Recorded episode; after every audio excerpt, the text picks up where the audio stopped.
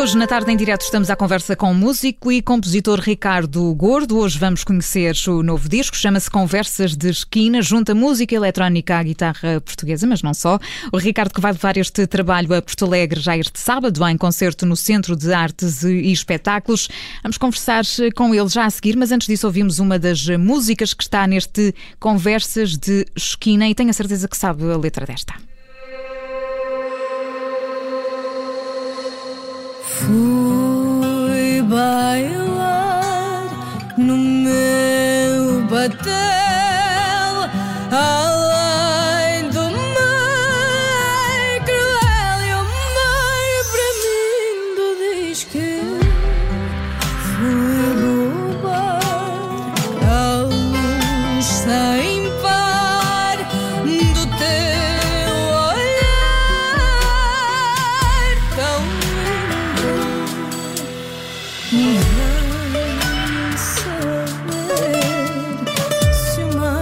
pura razão.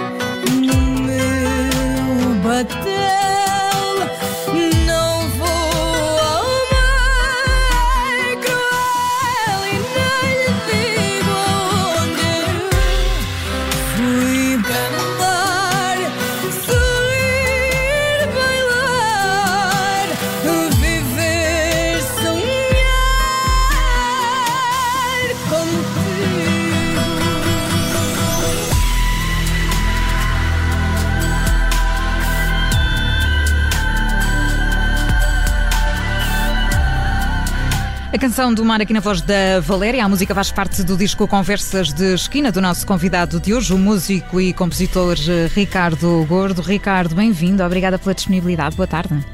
Olá, obrigado eu pelo convite.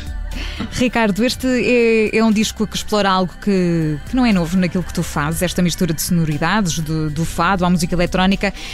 Eu, eu pergunto se este é um disco que é também resultado desses anos de experiência a misturar estilos e a, e a trazer também uma nova roupagem a canções como esta, por exemplo, que, que conhecemos eh, tão bem, a Canção do Mar. Sim, efetivamente é uma continuação da- daquilo que eu tenho feito por trás. Eh, Eu tenho, tenho dito que a linguagem é a mesma desde sempre, talvez um pouco mais apurada.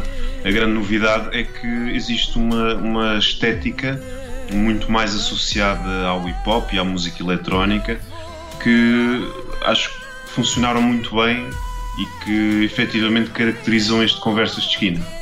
Tu fizeste parte da, da, da banda de Dulce Pontes. Eu li-te alguns, foi assim. Precisamente. Exatamente. Estiveste também em tour com o Stereossauro, aliás, ele faz parte também deste teu trabalho, entra aqui numa das músicas. Este encaixar em, em vários eh, sítios, Ricardo, mas ao mesmo tempo em sítio nenhum, é, é, é- é nisso que te sentes bem, é neste, neste tipo de, de registro. Completamente. Eu gosto do desafio. Gosto de criar ou procurar uma sonoridade especial ou diferente. Hum, nunca, nunca me adaptei bem a fazer aquilo que, entre aspas, que é normal.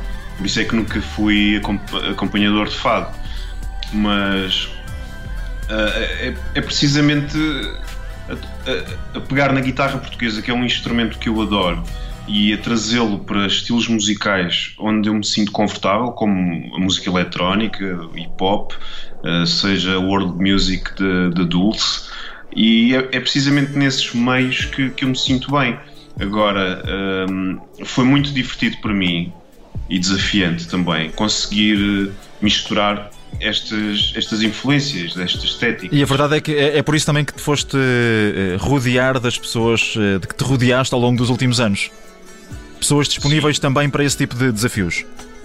Precisamente, eu procuro sempre tocar com, com pessoas diferentes porque quanto mais eu dialogar no instrumento com, com músicos diferentes, mais eu aprendo e mais desenvolvo. E pronto, é, é algo que me dá gozo e tenho desenvolvido muito a todos os níveis assim. Oh, Ricardo, mas há um certo lado, e, e ouvindo aquilo que estavas a explicar, há um certo lado conservador da música que tu queres eh, combater. Há aqui um episódio também interessante na- neste teu percurso, porque parece que te disseram na altura, quando começaste a, querer aprender a tocar, eh, a tocar guitarra portuguesa, que tinhas de cortar o cabelo e aprender fado.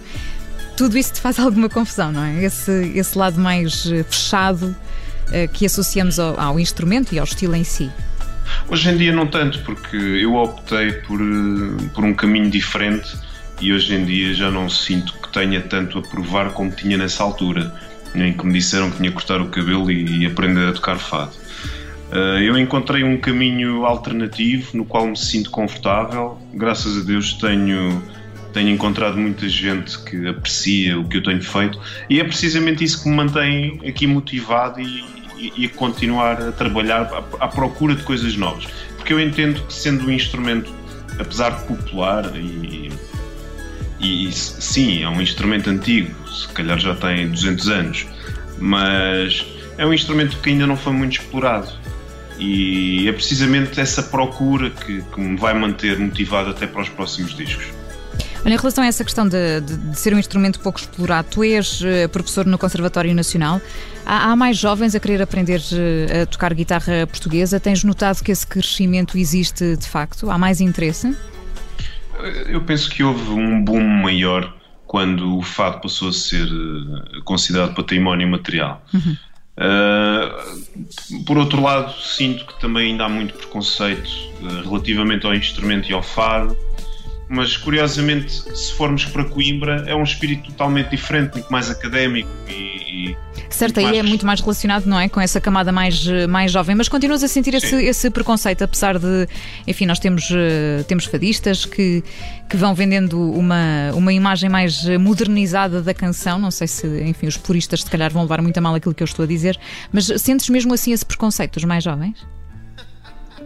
Eh, na verdade não, não vem propriamente dos mais jovens, porque os mais jovens ganham preconceito porque apanham dos mais dos velhos. mais velhos, certo. Mas uh, efetivamente o fato tradicional continua a ser uma coisa de nicho, não é? E, e eu, eu, tenho alguma pena que realmente nós nunca, cons nunca conseguimos eh, conseguir explorá-lo mais cedo uh, a um nível mais comercial, como fizeram, por exemplo, os espanhóis com o Flamengo, ou como fizeram os brasileiros com o Bossa Nova. Uh, penso que estamos, se calhar, uns 30 anos atrasados. Hoje em dia já, já começa a haver muita coisa interessante Uh, e Até conseguimos ver agora há, há, pouco tempo o, o, o, Flamengo, por exemplo, uh, conseguiu atingir uh, uma, uma, dimensão mundial na, na, prática, a chegar aos principais canais de, de música, especialistas na, na, área, não é? e com, e com essa associação também a, a, músicos pop, vá lá, que, daqueles que vendem milhões de álbuns todos os anos. Precisamente, é algo que nós em Portugal ainda vimos em muito curta escala Tivemos o exemplo da Marisa, Namora, Carminho e não temos muitos mais a explorar. Eh, mas eu, quando estou a falar destes nomes, estou, estou a falar de, de fadistas que efetivamente estão a, a fazer, a fazer esse caminho. Precisamente. Eh, tenho pena que sejam só estas. Agora, se eu ouço e se eu aprecio, não. Mas considero que é, é, é algo que tem que ser feito, porque o fado tem que evoluir, tal como a guitarra portuguesa evoluiu. Certo, tu, nós estamos aqui a ouvir uma música que nasceu também dessa, e falava eu do conservatório, nasceu também no, no conservatório, chama-se Sushi, uh, e portanto tem aqui uma história, uma história engraçada, nasceu precisamente porque a refeição naquele dia era sushi, não é assim, Ricardo? O que é que te vai inspirando? São estas não, coisas não, aparentemente. Não era. Não era? Foi. Foi, era, foi, foi, foi. Certo, exatamente, passou a ser. Mas o que é que te vai inspirando também na, na tua criação musical? Também é isto, coisas do dia a dia, coisas com que te vais cruzando?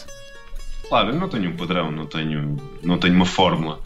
Uh, eu costumo dizer que componho a partir de tudo e a partir de nada. Portanto, nesse, nesse dia estava com fome, apetecia-me sushi e compus algo que me lembrou sushi. Pronto. Mais simples não há. Completamente fútil, mas sei lá, também posso sentar-me uh, com o instrumento a estudar uma peça específica e a partir de um, uma melodia, se calhar, nasce outra. Portanto, não há uma forma, não há, não há uma receita. Não é? Certo, e como é que, foi, como é que foram estes teus meses também de, de pandemia? Tu já tinhas este trabalho pronto, já tinhas finalizado tudo, tudo antes ou acabou também por, ser a, por existirem algumas gravações durante o período de confinamento? Um, a, a grande parte das músicas deste disco já estavam pensadas, algumas também já estavam gravadas. A pandemia, em parte, foi, foi ótima porque me trouxe tempo e disponibilidade para, para conseguir pensar este disco e trabalhá-lo. Uh, e, e, muito provavelmente se não fosse a pandemia, se calhar não tinha ficado tão, tão, tão limado. um, mas pronto, à parte disso, foi, foi, foi um período difícil é? para, para, todos os, para todo o setor artístico.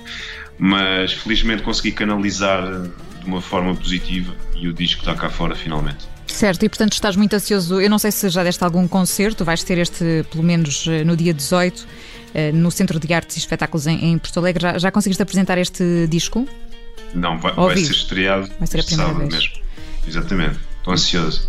Alguma ansiedade, acredito que sim, para, para tudo isto, não é? Estou com, estou com muita vontade de experimentar, porque espetáculo, este espetáculo vai ser completamente diferente dos anteriores. Eh, é um espetáculo muito mais focado no espetáculo em si e não propriamente num concerto de guitarra portuguesa, porque vai ter muita imagem à, mistura, muito vídeo. Um, a formação está mais pequena precisamente para focar a atenção no que, no que está a acontecer atrás de nós e não só, não só no palco. Portanto, eu estou muito curioso para ver qual é que vai ser a reação das pessoas. Uhum. E portanto o convite é, é esse para quem nos está a ouvir, é no dia 18 de setembro às 21h30, é um concerto que faz parte do Festival Made in Porto Alegre, no Centro de, de Artes e, e, Espetáculos. Tu dizes também que, enfim, numa das tuas canções, e é aquela que fecha este uh, disco, A Amanhecer, eu já vou pôr uh, aqui a tocar, vou tocá-la agora. Uh, nesta, disco, neste, nesta música, tu dizes que sempre tiveste um conflito pessoal por, por não te associarem à guitarra elétrica. O que é que isto quer dizer exatamente? O teu futuro passa também por aí? Conseguiste aqui na pandemia, durante este período, também criar algumas coisas neste, neste sentido? Sentido, Ricardo? A guitarra elétrica é o, meu, é o meu, principal instrumento desde sempre. Eu, eu toco guitarra elétrica desde os meus 10 anos, comecei a tocar guitarra portuguesa aos 21, uh, que, que, é algo que as pessoas naturalmente não sabem. Uh, e, e, a certa altura da minha vida isto fez-me alguma confusão. Não, não quero de todo cuspir no prato, porque efetivamente é graças à guitarra portuguesa que cheguei onde cheguei e foi sempre um instrumento que eu explorei mais, tanto academicamente como profissionalmente. Mas neste momento estou mais, estou mais entusiasmado em pegar na guitarra elétrica e voltar a explorar mais com ela. Porque eu sempre, eu sempre gravei imenso com guitarra elétrica, eu gravei álbuns de rock, nomeadamente esta, esta faixa com Slow Fire. Slow Fire é um alter ego meu, é o meu alter ego que toca guitarra elétrica.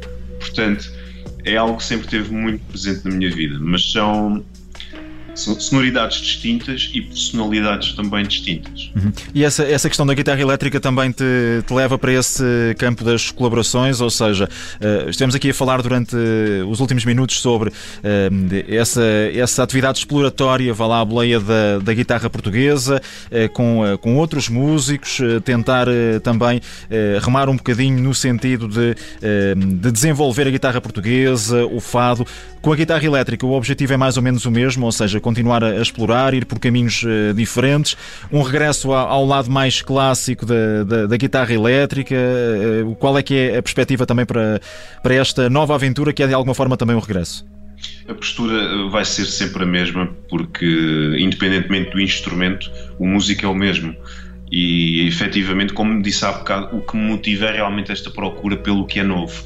E, e, todos os anos eu procuro trabalhar num estilo diferente. Não, não é propriamente um objetivo, mas acontece-me frequentemente porque eu canso-me de estar sempre a fazer a mesma coisa. Por isso é que os meus discos têm todas estéticas diferentes.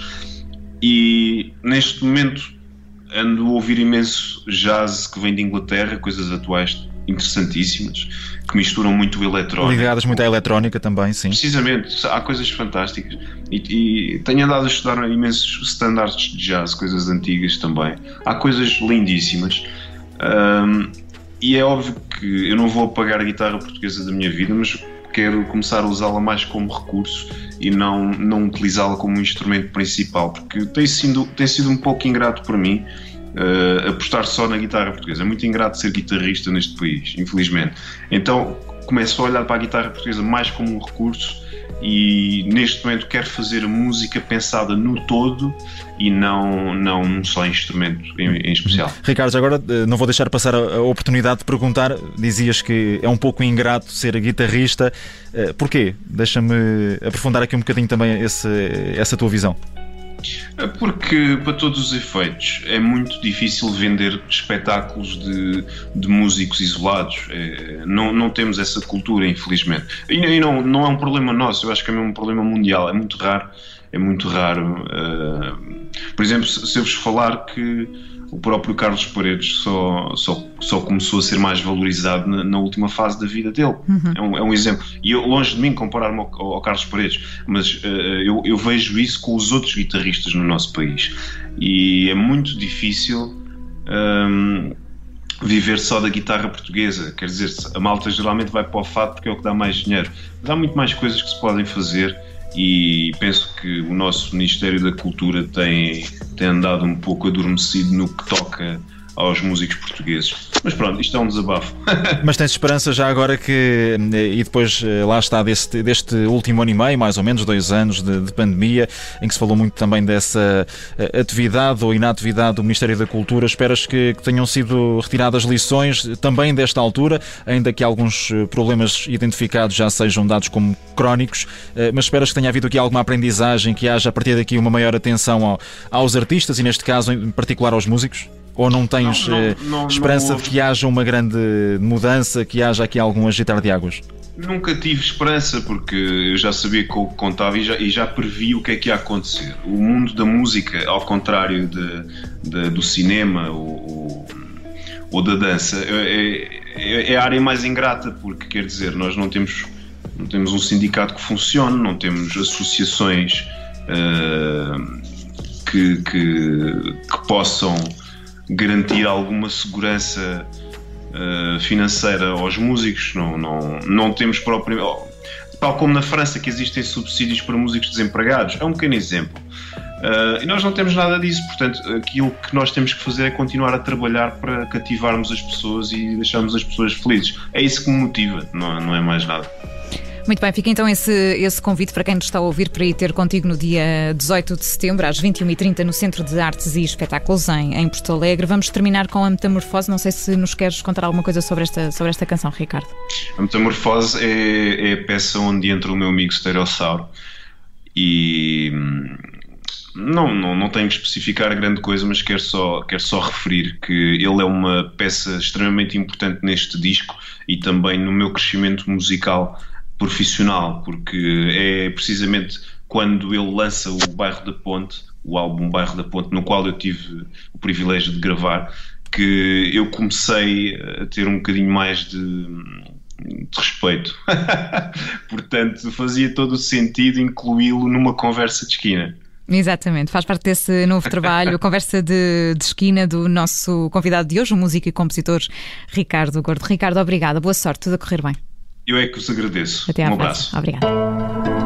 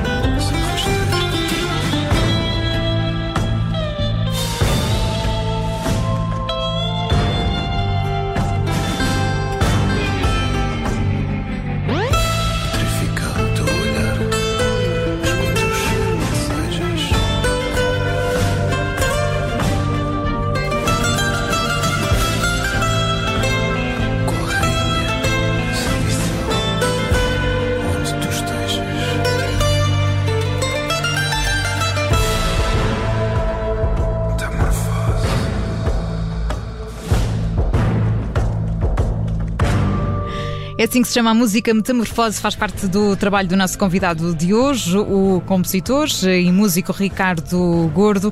Esta canção aqui também com Stereossaus, o disco chama-se Conversas de Esquina. É uma edição que pode voltar a ouvir, estará em podcast já a seguir, também no site do Observador, em observador.pt.